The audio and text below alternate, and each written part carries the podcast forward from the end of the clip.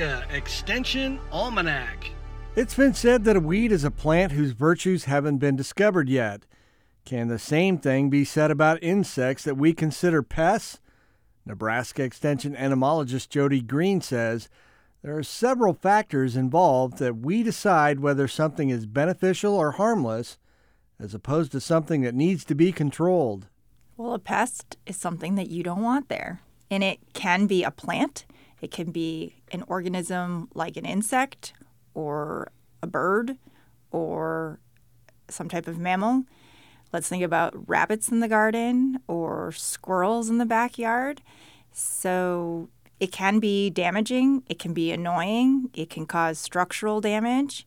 All of those things can be considered pests. But it really depends on the location or situation and the population. So maybe one ant or one beetle isn't a big deal, but if you've got 30 on, let's say, your eggplant, that might be a problem because it's going to cause significant damage that will decrease your harvest. And also the education and experience.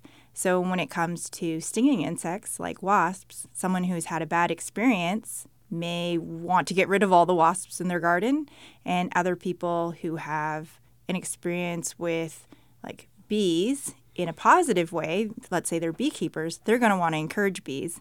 And if they know a lot more about pollination and the services that insects provide, they may be a little more apt to having them in their yard and encouraging them and attracting them.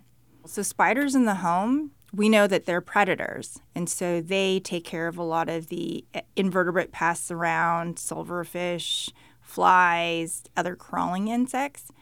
However, many people have a fear of spiders, so they don't like them there.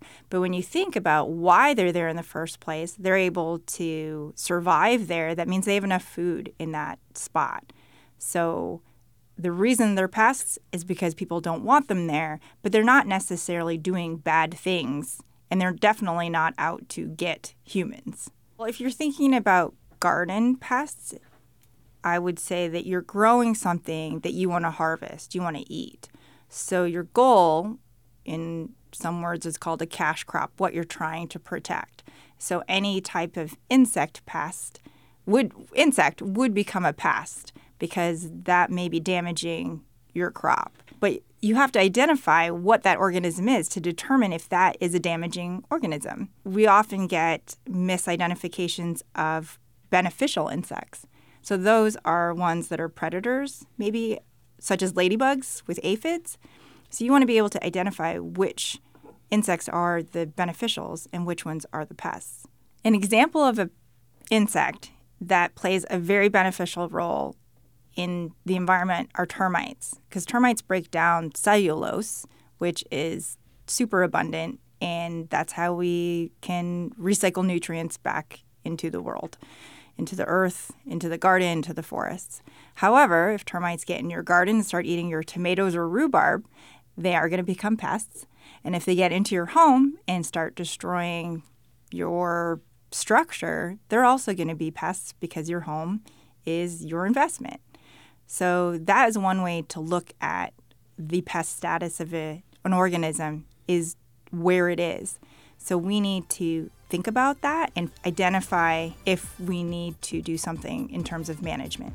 For Nebraska Extension Almanac, I'm Brad Mills. Nebraska Extension Almanac is a production of IANR Media and Nebraska Extension.